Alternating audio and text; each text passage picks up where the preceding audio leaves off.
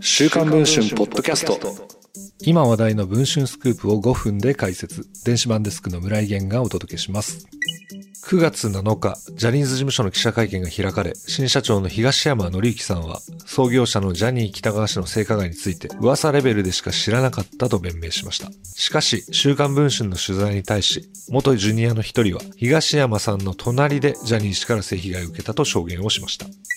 会見には、藤島ジュリー恵子氏、東山さん、ジャニーズライアンド社長の井ノ原義彦さんと弁護士が出席。ジャニー氏による性加害の事実を認め、5日付でジュリー氏が社長を隕石辞任し、新社長に東山さんがつくことが発表されました。ジャニー氏の性加害を知っていたかとの質問も飛び、東山さんは次のように答えました。私自身は被害を受けたことがなく、受けている現場に立ち会ったこともなく、先輩たちからも後輩たちからも相談もなかったので、噂という認識はありましたけど、自ら行動することはできずにいました。あくまで噂レベルの認識だったと強調する東山さん。人生をかけてこの問題に取り組んでいくと宣言していますが、果たして本気で取り組んでいくのでしょうか？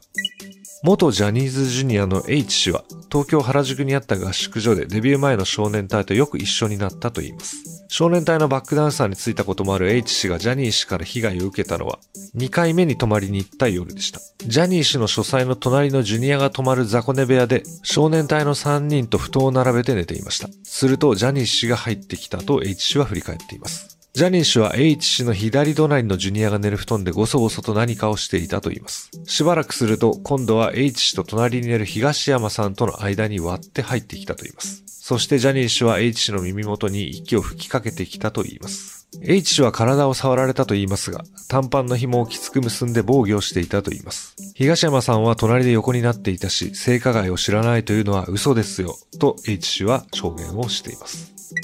東山さんは性加害を把握していたのではないかとジャニーズ事務所に聞いたところ、記憶にございませんと回答を寄せました。この記事の続きは週刊文春の電子版の方で読むことができます。ぜひ電子版会員になっていただき、記事を読みいただければと思います。それでは本日のポッドキャストはこの辺りで。